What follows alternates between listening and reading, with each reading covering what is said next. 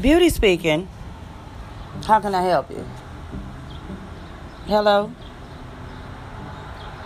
Well, it's been a long time. Yes, I'm fully aware of who you are and why I stopped calling you and dealing with you and thinking about you and all of those beautiful things. I don't worry no more.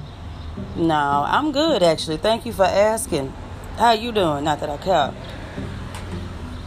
No, you see, you were in the past, sweetheart. See, there's nothing for us to look forward in the future. I can't give you no hope for us in the future, considering you're not future. So, the only thing I can do is let you pass. Pass by me, pass on the path, pass in the journey, pass in life. Either way it go, you're the past. You are no longer my present, and you're not my future. With that being said, I'm gonna do what I do best. I'm gonna let you go on about your business and I'm gonna drip, not drown, and I'm out. Yep, how'd it go? Hey lady, I love your tats. Was it good? Thank you. Yeah.